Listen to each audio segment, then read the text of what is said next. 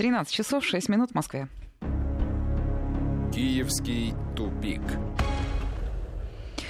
У микрофона Наталья Мамедова. Здравствуйте. В эфире очередной выпуск программы «Киевский тупик». С нами Спиридон Келенкаров, общественный политический деятель, депутат Верховной Рады Украины прошлых созывов. Спиридон Павлович, здравствуйте. Добрый день. Ну, начнем мы, конечно, с итогом встречи контактной группы в Минске. Итогов и отрицательных, и неожиданных. Ну, не подписано соглашение, которое все называют формула Штанмайера.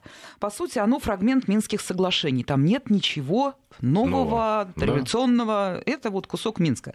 И, судя по комментариям участников, поначалу все это складывалось от имени Украины, там Кучпа. И вроде бы он был в целом-то готов подписать. Но нет, не подписал и без комментариев.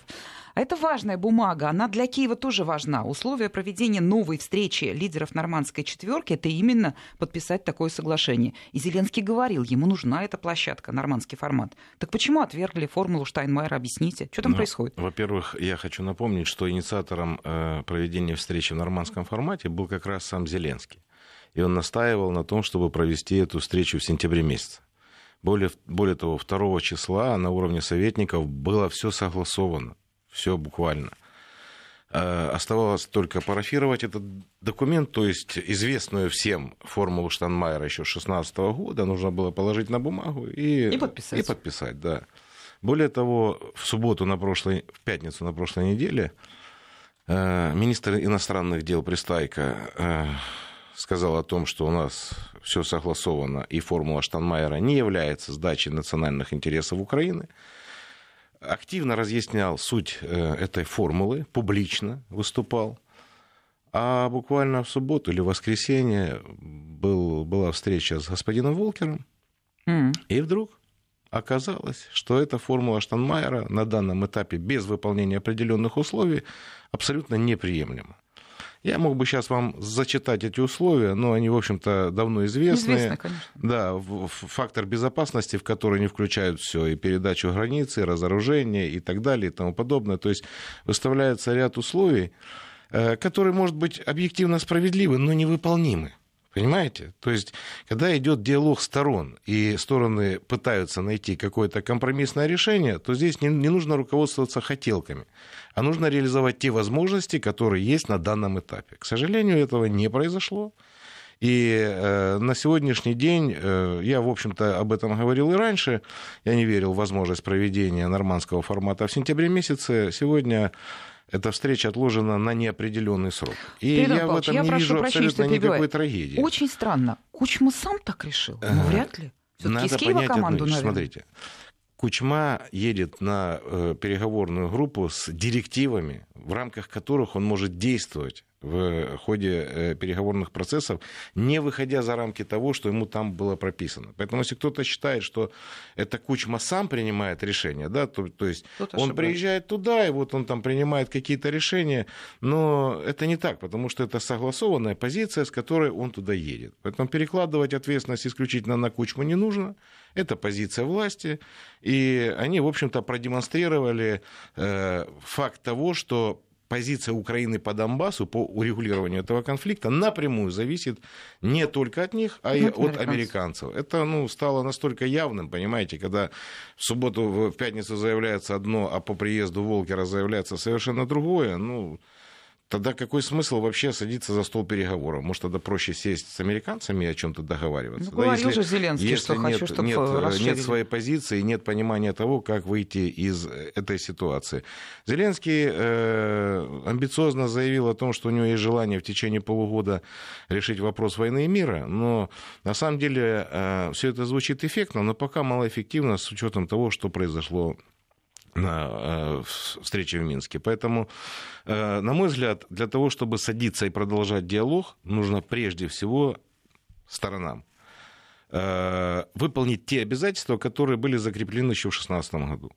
А в 2016 году была договоренность о том, чтобы развести войска в трех точках. Да, это станица Луганская, Петровская и Золотой. Вот мне кажется, было бы правильно, с учетом того, что диалог пока не получается, все-таки настаивать на том, чтобы стороны выполняли взятые на себя обязательства.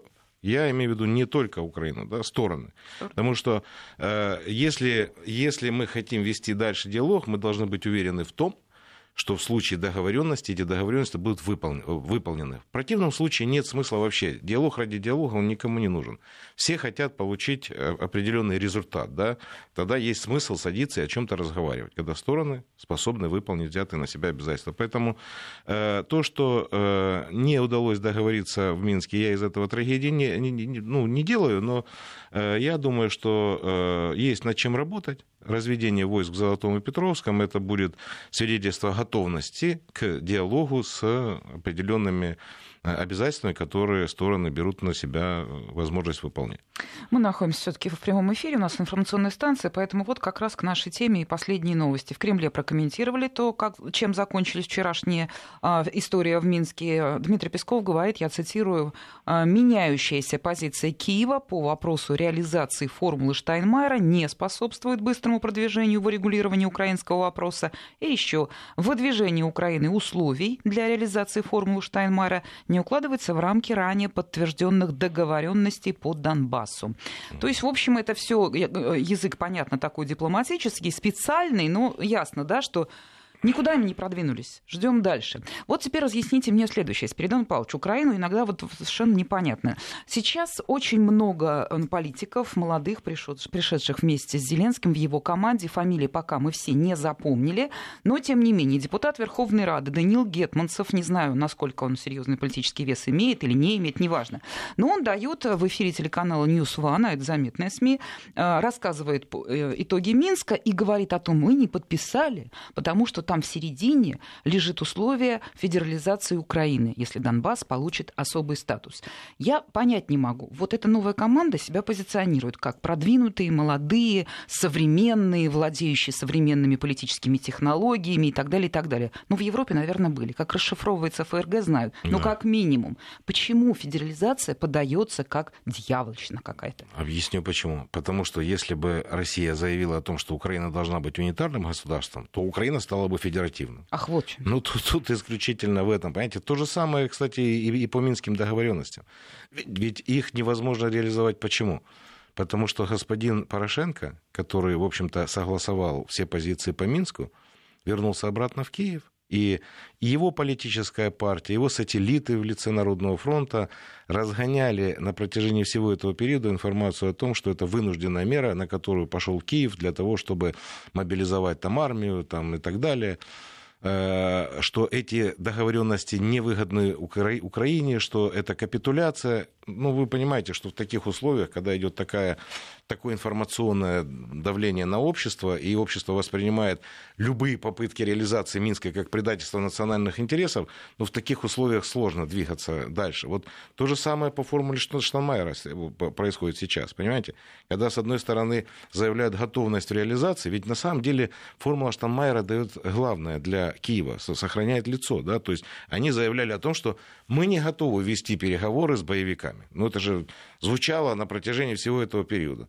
Так, друзья мои, вы проведите выборы, легализуйте там власть и садитесь за стол переговоров. Это же для вас, для вас прежде всего, если вы готовы к диалогу если вы готовы к диалогу. Но у меня складывается впечатление, что вот эти все попытки э, каким-то образом сорвать Минск, не продвигаться дальше, оно как раз и связано с тем, что нет никакого решения э, у Украины в отношении Донбасса. То есть нет э, какой-то консолидированной позиции, да, что делать дальше с э, этими территориями. Поэтому они шарахаются из стороны в сторону и делают все для того, чтобы не, принимать пока никаких решений. Вы уже упомянули фамилию Волкер, известный гражданин Соединенных Штатов, представляет эту страну на Украине. Вот сегодня пришла новость о том, что Владимир Зеленский а, таки получит возможность поговорить с Трампом. А, якобы есть договоренность, что они встретятся так, сейчас не собрать, на... когда, да, да, на Генеральной да, Ассамблее на Генеральной Ассамблее ООН, а, да. 1 сентября, нет, не 1 сентября, она уже было, нету даты, ладно, да. неважно. На Генассамблее ООН да. в Нью-Йорке, ему да. уже вроде бы как э, вице-президент США Майк Пенс э, вот как бы по телефону намекнул.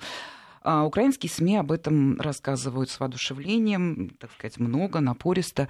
Объясните, зачем Зеленскому личная встреча с Трампом? Это что, вопрос имиджа? Ведь конечно, указания он получает от конечно, Волкера. Конечно. Ну, вы же понимаете, для Украины вопрос э, встречи э, с Трампом это вопрос ключевой. Я просто напомню, как боролись за возможность встретиться с Трампом и госпожа Тимошенко, и э, господин Порошенко. Кстати, так Зеленский кстати, же себя ставит совсем на другое. Он кстати, не хочет вот, быть таким, вот, как а, Порошенко. Обратите внимание, Порошенко так и не удалось ну, все-таки установить да определенные отношения с Трампом ввиду того, что Украина вмешалась, и все об этом знают, вмешалась в предвыборную кампанию Соединенных Штатов Америки. Это станет предметом э, очень жарких дискуссий, фактором э, выборов, предстоящих в следующем году в Соединенных Штатах Америки. Непонятно вообще, чем это все закончится. Вот встреча Зеленского с Трампом, она для него важна с точки зрения укрепления своих позиций как внутри Украины, Э, так и э, возможности все-таки продемонстрировать, что он выходит активно на, э, так сказать, мировую арену. Да? Он встречается с лидерами западных стран, они его воспринимают как то есть легитимного, перспективного прозападного политика, для них это, для них это крайне важно. Причем не важно, чем закончится встреча, не важно, что они там обсудят и, и, и о чем они там будут говорить. Важен сам факт. Фотография, что, рукопожатие. Да, ну, да, фотография, две фразы, этого будет вполне достаточно для того, чтобы удовлетвориться тем событием, которое может произойти на, на площадке Генассамблеи ООН. Потому что, я думаю, никаких предметных там э, разговоров, обсуждений какой-то конкретной тематики там не будет.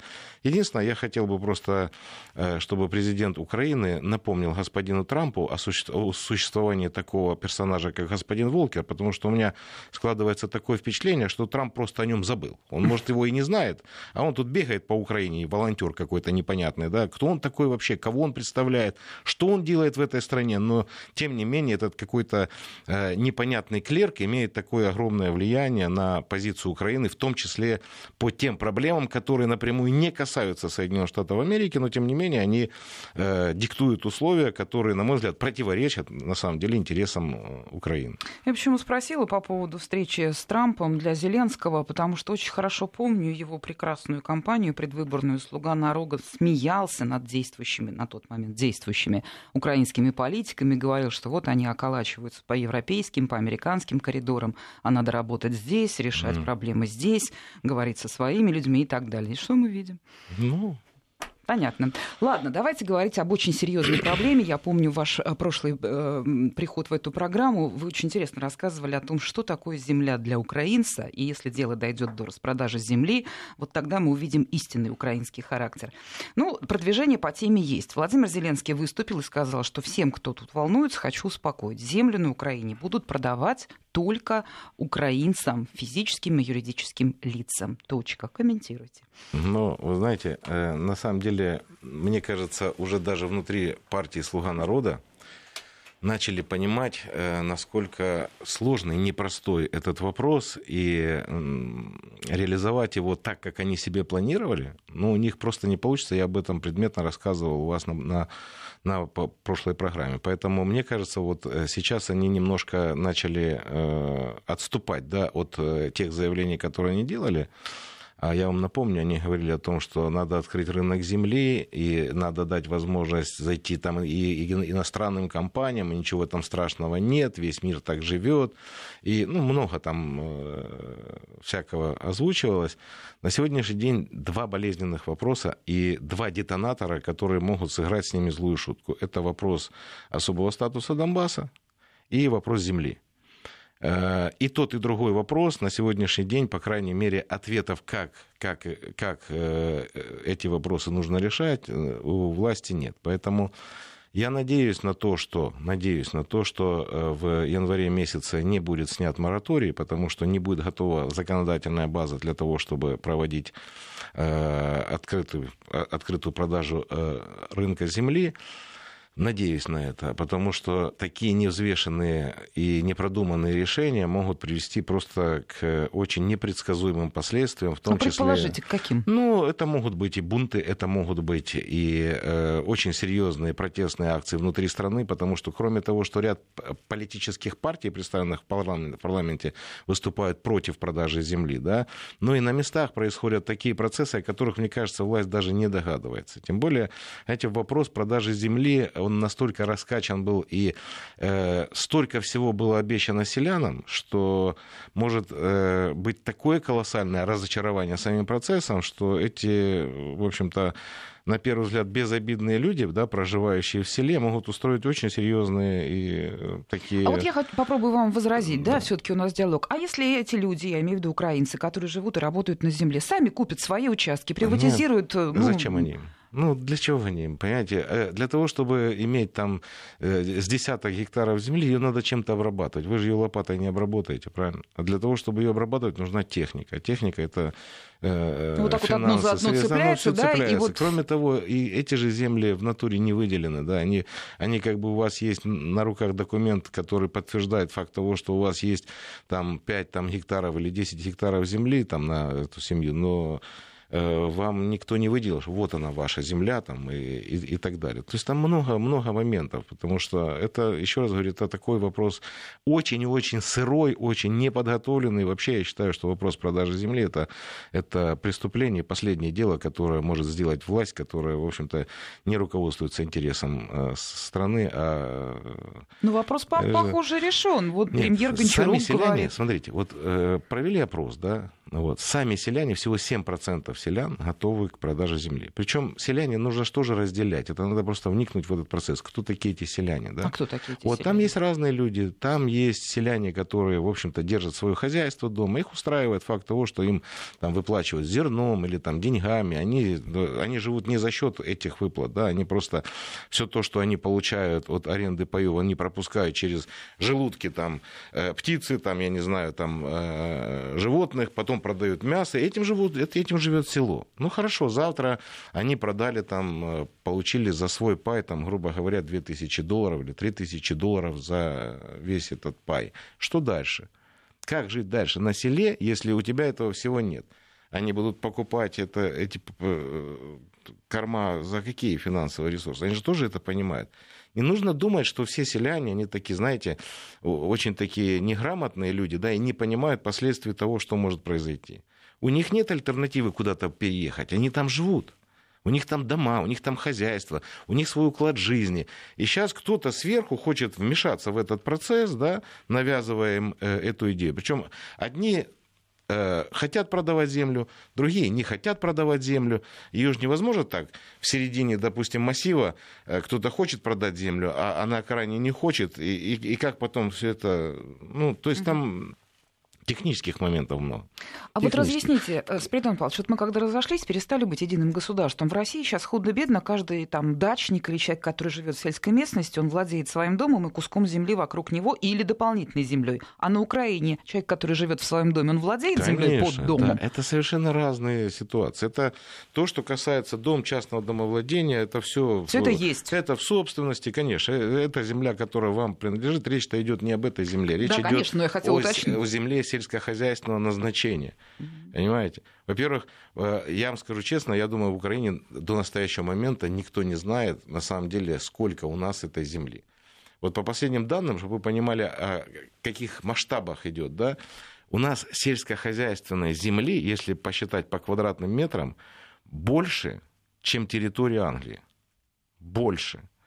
Поэтому э, речь идет о колоссальном ресурсе, которым владеет Украина и который может быть распродан по дешевке. И уверение в том, что иностранцы не получат эту землю, ну, с учетом уровня коррупции, с учетом теневых схем, которые работали в том числе и на селе, ну, знаете, это аргумент очень слабенький, потому что в конечном итоге все равно мы понимаем, что это может быть для начала первым этапом, а потом будет второй этап, и в конечном итоге они все равно придут к тому, что будут покупать и иностранцы, и, и, и, и а кто каким, захочет. думаете, будет спрос на украинскую плодородную землю? Ну, э, спекулятивно ее можно продать по достаточно высокой, скажем так, мировой цене, там, ну, в районе там, 5 тысяч, там, от 5 до 10 тысяч евро. Но селяне же этих денег не, не, не увидят, да, они получат максимум по 200 долларов за гектар. Это максимум, ну, 200-300 долларов за гектар. Вы понимаете разницу, да? В десятки раз. Поэтому огромное искушение будет к тому, чтобы не обрабатывать эту землю, а просто спекулятивно ее продать. То есть совершить такую разовую акцию. Вопрос в том, кто же получит на самом деле эту землю. Ведь вы поймите, даже те люди, которые сейчас обрабатывают эту землю на правах аренды, да, Вы можете себе представить, какой объем дополнительных ресурсов нужен этим людям для того, чтобы делать то же самое, но уже с приватизированной землей? То есть и они должны пойти в банки, взять какие-то кредиты для того, чтобы выкупить ту землю, которую они десятками лет обрабатывают. То есть даже те, кто арендует эту землю, им тоже это, ну, скажем, прямо не совсем выгодно, если речь идет о производстве. Да? А если речь идет о спекуляции, то есть откроется возможность не просто ее там э, выкупить, да, а и перепродать, в том числе иностранным компаниям, ну, вы меня извините, конечно, тысячу процентов доходности, ну, ну кто откажется от этого всего? Зачем ему эти трактора, селяне и все остальное, если разово можно эту землю купить и потом ее перепродать, да? Вот все, а, что а вы дальше, говорите, вот а такие... Дальше, а дальше, смотрите, вот э, с современными технологиями два человека свободно могут э, обрабатывать там 100 гектаров земли. Да. А что делать остальным людям, которые там проживают в селе? А какая, какая их сопричастность вообще к тем процессам, которые у них будут происходить? Они же не будут оттуда иметь ничего. Если сегодня они имеют хотя бы там определенную долю, она небольшая, это вопрос, там э, можно как-то там дискутировать там, э, и решать, но они имеют определенную долю да, из всего того, что производится на их земле, то в будущем в случае продажи они вообще не будут сопричастны к этому. И, и возникает вопрос второй. А содержание всех вот, э, объектов инфраструктуры на селе, там, клубы, школы и многое другое, как это все будет дальше? То есть что будет с украинским селом в случае, если эту землю продадут, допустим, иностранным э, корпорациям? Да? Но не надо нам рассказывать о капитализме с человеческим лицом. За эти 30 лет мы уже насмотрелись много чего. Поэтому никто, понятное дело, э, своими ресурсами не будет вкладываться ни в школу, ни в детский садик, ни в инфраструктуру, ни в ремонт дорог, ни, ни в то, что на самом деле сегодня там есть. А э, как бы там ни говорили, а диалог э, арендатора и арендодателя, он все-таки на селе, вот в результате вот э, тех процессов, которые сейчас идут, он все-таки есть. И человек, который арендует там эту землю, он старается ну, каким-то образом поддерживать это село для того, чтобы продлевать эту аренду земли. То есть он учитывает, по крайней мере, мнение селян, которые там проживают. Если это будет его собственность, для чего ему вообще с кем-то о чем-то вести диалог? То есть они напрямую вообще не контактируют и не зависят. Поэтому каждый, естественно, будет э, решать те, те проблемы и, и вопросы таким образом, чтобы получить э, свою выгоду, а не пытаться там удовлетворить потребности тех, кто там, может быть, и проживает на селе, только какой у него к нему в Вот эта точка интерес. зрения, которую вы сейчас излагаете, весьма эмоционально, видно, что тему хорошо знаете. А, она в Верховной Раде хоть кем-то представлена сейчас? Нет, ну там, да, на самом деле, понимаете, там в Верховной Раде очень много людей, которые, в общем-то, понимают последствия того, что может произойти в случае продажи земли. Э, э, есть такие люди, к большому сожалению, их мнение на сегодняшний день не учитывается, они больше в ранге статистов, но это же до, пока до момента принятия определенных решений или продвижения по э, этому, по этому вопросу. Я думаю, активность их будет в случае, если уже конкретные законопроекты зайдут в парламент и начнется процесс обсуждения этой темы, конечно, они будут проявлять более активную позицию, в том числе обращаться к селянам, да, в том числе там, э, каким-то образом э, активизировать их, их позицию. И чем это закончится, на самом деле сказать очень сложно. Да, Поэтому я бы не, стал бы, я бы не стал бы эту тему так э, сильно, сильно продвигать, потому что нет целостной концепции, как это можно сделать так, чтобы учесть интересы сторон. С нами Спиридон Киринкаров, общественный политический деятель, депутат Верховной Рады Украины прошлых созывов. Продолжим программу «Киевский тупик» после выпуска новостей. Киевский тупик. Вот мы уже продолжаем разговор об украинских проблемах, о новостях, которые приходят из Киева и о Киеве. Напомню, наш спикер сегодня Спиридон Келенкаров, общественный политический деятель, депутат Верховной Рады Украины 5, 6 и 7 созывов.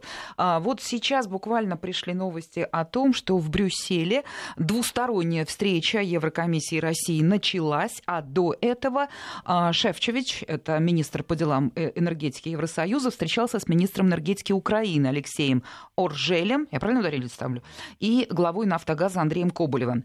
Ну, все уже давно мы слышали анонсы, что сегодня в Брюсселе будет и трехсторонняя встреча, до нее два часа. Это очень важная тема для Украины. Вот из всей тройки, наверное, Украина самый большой заинтересант, хотя Европа тоже. Что думаете о том тупике, в который зашли?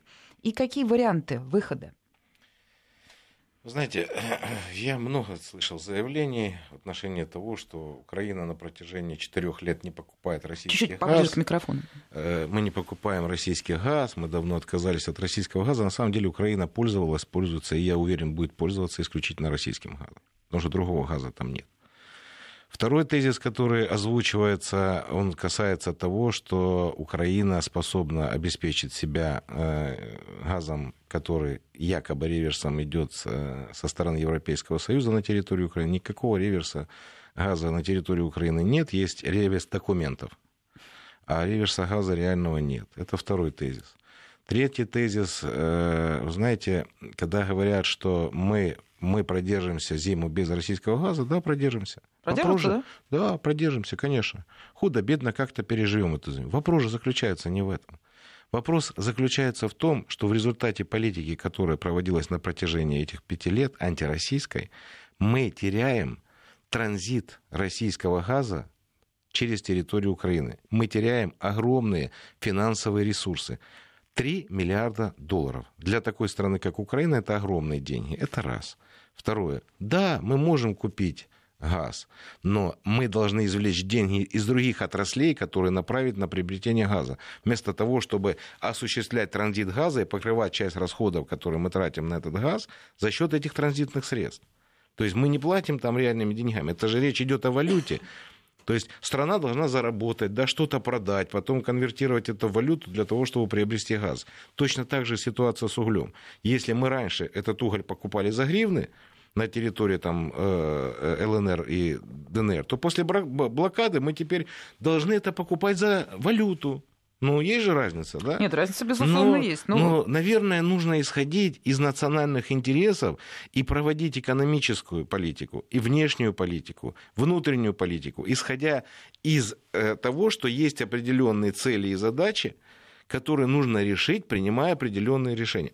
А если вы не хотите этого решать, вы, у вас доминирующая позиция политическая, геополитическая, еще какая-то, ну давайте покривляемся дальше, будем кричать там э, лозунги антироссийские, от этого что, в домах станет теплее? А вот Или- вы говорите, да, давайте что- покривляемся. что? То есть вы Ну. считаете, что украинская делегация сейчас в Брюсселе, что называется, вот покривляется, Да. порассказывает о себе, а потом в итоге сделает то, что скажут А, европейцы? Конечно. Конечно. И то, что скажут европейцы, и то, что скажут э, американцы. Понимаете?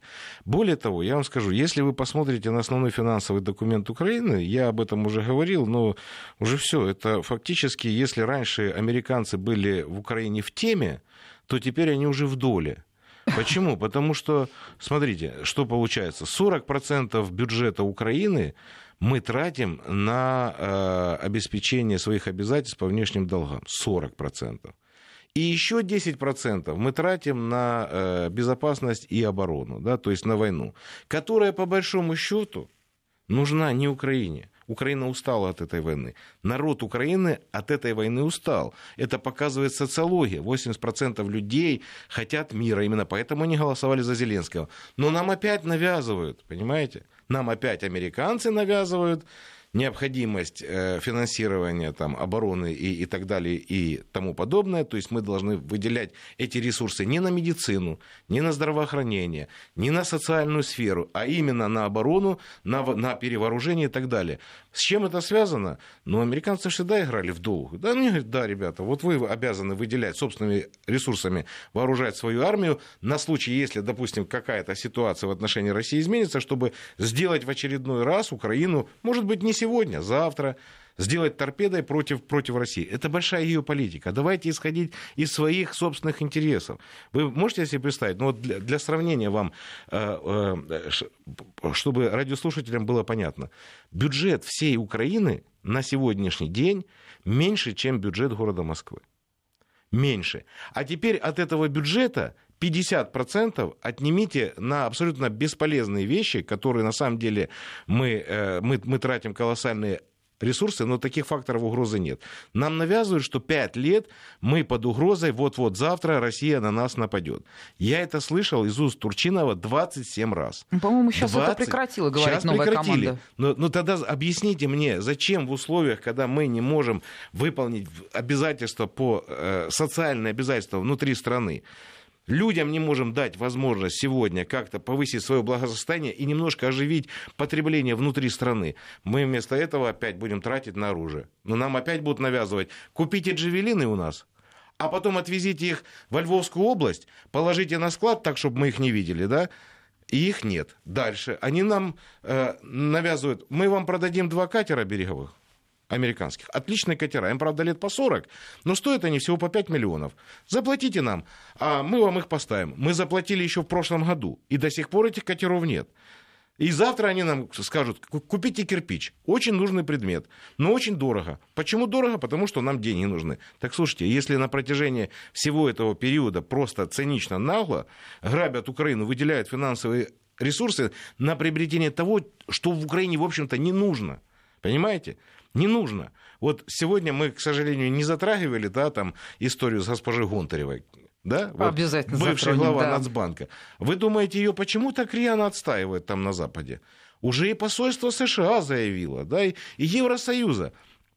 Потому что и Европейский Союз, и Соединенные Штаты Америки через главу Нацбанка зарабатывали огромные финансовые ресурсы на этой бедной, нищей стране. Давайте Она на секундочку, чтобы все эту понимали, да, это та, та самая ситуация, та новость, о которой мы вам рассказывали, это то, что подожгли дом Гонтаревой, да. и сама она, в общем, даже и пострадала, и был большой шум вокруг ее фигуры. Это, это было. И вот сейчас Спиридон Павлович э, говорит, почему ее так защищают, в том числе и на Западе. А, вы знаете, я вас хотела немножко вернуть к газу. А, для чего? Вот вы уже, собственно, свою точку зрения высказали, что сейчас украинская делегация а, очень много всяких тезисов будет озвучивать, будет много слов, и тем не менее позиция европейцев будет решающей. Ну, естественно, позиция «Газпрома» договорщики главные «Газпром» и э, Еврокомиссия. Возможно, и так. Но а вот на самой Украине, вы прекрасно знаете украинский язык, со средствами массовой информации знакомы, что там сейчас пишут. Для них эта тема на первых полосах.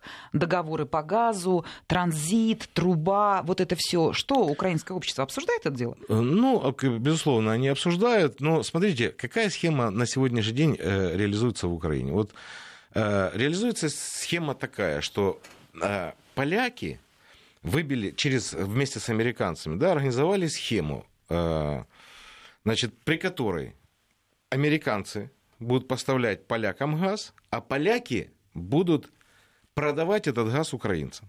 Вот если бы у поляков не было бы возможности и не, не было бы э, навязана позиция Украине, чтобы Украина приобретала этот газ у, у, у поляков, поляки бы никогда на это не согласились. Они всегда жестко отстаивали свои национальные интересы. Да? А здесь появляется возможность. Американцы зарабатывают на реэкспорте газа, и э, поляки зарабатывают на реэкспорте газа. А кто за это все заплатит? Стоп, за пауза, это все заплатят секунды. украинцы. Вести ФМ. И за все заплатят украинцы. Да. А немного ли... А вместо этого, ведь есть же альтернатива, да? Мы все, все прекрасно понимаем, что это все равно российский газ. Это не американский газ. Ну, ну, ну, это не американский газ, понимаете? Американцы просто везде в доле. Вот они хотят со всего иметь долю. Российский газ продать полякам, дайте нам долю. Полякам продать э, украинцам газ, дайте нам долю. Но я их не осуждаю за это. Но бизнес? Люди, да, бизнес и ничего личного. Но простите, если мы это все понимаем, почему мы этому всему не противодействуем? Потому что в конечном итоге за все это платим мы. У нас есть, не, нет альтернативы. У нас есть альтернатива. Мы могли бы покупать российский газ на 25% дешевле и обеспечивать транзит собственной трубы, трубы, да, между прочим, там работает, чтобы вы понимали, 55 тысяч человек в Украине работает, который обслуживает эту трубу. 55 тысяч человек. Если завтра мы прекратим поставлять и транзитировать газ на территорию Европы, эти люди просто потеряют свою работу. Дальше. Нам госпожа Меркель говорит о том, что мы будем добиваться того, чтобы Россия сохранила э, транзит э, российского Украину. газа через украинскую трубу. Очень звучит мило, только не называются объемы. Понимаете? А для такой трубы, э, как украинская, да, ну, скажем, объемы в 20 миллиардов кубов. Завтра Россия согласится и скажет, мы готовы поставлять и э, через э, там, э, территорию Украины 20 миллиардов кубов. Знаете, что это будет означать для Украины? Это что? будет означать прямые убытки прямые Настолько. убытки, потому что в объеме 20 миллиардов кубов мы даже не сможем э, э, обеспечить обслуживание этого, этого э, газопровода. Понимаете? Не сможем. Для того, чтобы выйти в ноль, там надо порядка 40 миллиардов кубов, хотя бы, хотя бы 40. Хотя бы 40. Но мы пока этих 40 в объемах мы пока не видим. И нет договоренности о том, чтобы продлить контракт на э, транзит российского газа. Одни, там, украинская сторона говорит, давайте мы заключим договор на 10 лет. На 10 Россия говорит, нет, нет проблем, на тех же условиях давайте продлим этот договор. Нет, мы так не хотим. Это хорошо, давайте мы будем по квартально. Нет, мы не хотим. Вы хотите помесячно? Не хотим. А как вы хотите? А мы не знаем. А мы пока не знаем. Вот у нас нет такой позиции. И вообще, и, и, и вообще нужен ли нам этот российский газ, как бы, это большой-большой вопрос. На самом деле он не то, что нужен, он необходим. Не только с точки зрения обеспечения теплом там, и так далее.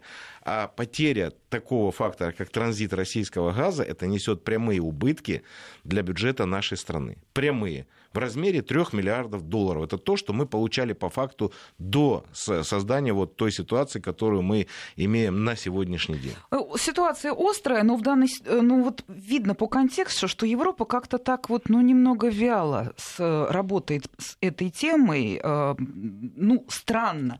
Может быть дело в том, что министры нынешние еврокомиссары скоро вот, по-моему, уже в течение месяца покидают свои посты, там же, собственно, новый будет состав mm. работать. Может быть. А может быть действительно надоело. Сегодня увидела новости, честно говоря, усмехнулась. Уж, казалось бы, не бог весть какой великий политик, президент Эстонии, госпожа Кальюланд, сказала, что в Европе все очень устали от Украины. Ну, устали, потому что она там заявила о том, что мы ждали там реформ, борьбы с коррупцией, ничего этого не происходит. И, ну, есть там а много, заниматься да. все равно приходится украинским да. вопросом. Нет, но у нас э, борьба с коррупцией, она ведется, это вечный процесс, поэтому за этим можно наблюдать э, очень долго. Э, понимаете, теми методами, которые мы ведем э, борьбу с коррупцией, конечно, с ней бороться можно, победить ее нельзя. Вот в чем проблема. Вот, поэтому они, я думаю, еще будут очень-очень долго ждать, когда там произойдут какие-то э, определенные процессы. Но заканчивая вопрос все-таки э, по газу, понимаете, любая страна должна бороться за свое право Стать, так я и туда, стать, и к газу это, это все, вот, что надоело Украина а что касается Европы и России, ну, смотрите, и одна и другая сторона руководствуются своими национальными интересами. И те, и другие пытаются диверсифицировать риски. Да? создаются новые альтернативные какие-то маршруты, да, там и, и, и Северный поток. Это Россия 2, делает, и, и Европа аккомпанирует. А и, Украина и, какие и, запасные вот, варианты вот я, создает? Я как раз об этом и говорю. Если одни и другие диверсифицируют риски, да, создают себе определенные комфортные условия для бесперебойной подачи и торговли энергоресурсами, у меня возникает вопрос, а где в этой всей схеме Украина? Украина имеет уникальные геополитические, геополитическое расположение, которое позволяет ей стать ключевой страной-транзитером, через которую могут пройти не только там, газопроводы, там, э, мы, мы можем и, и морским путем, и железнодорожным, и, и авиасообщением. Но не, этот потенциал на сегодняшний день, к большому сожалению, абсолютно не используется. Вот не усп... Вы зайдите на карту полетов, да, и посмотрите. В центре Европы вот такая вот дыра над, над Украиной. Я думаю, это все знают, Мы могли бы создать самолетами. там авиационный хаб, да, вот для, для, для пассажиров. А кто это сделал? Белорусы. Белорусы. Соседи. Понимаете, соседи. А хотя у нас инфраструктура, мы к Евро-2012 построили прекрасные аэропорты. Один, правда, они разбомбили Донецкий, в хлам ничего от него не осталось. Но в Киеве построены новые терминалы, и Киев вполне мог бы принимать этих пассажиров. Но этого же нет. Так и не происходит. Украина могла бы стать и на транзите зарабатывать огромные финансовые ресурсы. Но, к большому сожалению, или нет понимания, или нет желания, или, может быть, Запад диктует какие-то условия, или, может, наши конкуренты прямые каким-то образом влияют на эти процессы и не дают возможности это реализовать. Сказать сложно. Но то, что такой потенциал у Украины есть, и он не реализуется, это факт. А вы допускаете, что будет вот такой вариант, прям совсем патовая ситуация, что уже последние пробьют сроки, и все равно договора по газу не будет? Будет по транзиту? Я надеюсь на то, что он будет, потому что это взаимовыгодно. Но э, здесь вопрос, кто и на каких условиях будет э, договариваться, и насколько доминирующей будет политика над реальной экономикой, понимаете? Это абсурдно, но, но тем не менее. Вот, э, если, если руководствоваться чьими-то интересами, скажем, американскими, да, то, ну, возможно, будет какое-то там нежелание или попытка там сорвать каким-то образом эти переговоры, не заключать эти договора. Но это будет, еще раз подчеркиваю, Возможно, это будет э, в интересах э, американцев, но это будет противоречить интересам украинской стороны. Понятно. Это напрямую будет... Я, например, это буду расценивать как предательство, и, в общем-то, ну, можно даже назвать на грани измены Родине, если хотите, да, потому что это ставит под сомнение экономическую и энергетическую безопасность страны. И если чиновники такого уровня, как «Нафтогаз», пойдут на это преступление, я буду об этом публично заявлять и говорить. У нас ну, буквально 20 секунд осталось. Только скажу спасибо всем тем, кто прислал свои комментарии. Вот из Киева приходили сообщения, очень реагируют на вот последние новости. У нас был Спиридон Келенкаров, общественный политический деятель, депутат, депутат Верховной Рады Украины 5, 6 и 7 созывов. Я благодарю нашего эксперта. Это была программа «Киевский тупик». Спасибо. «Киевский тупик».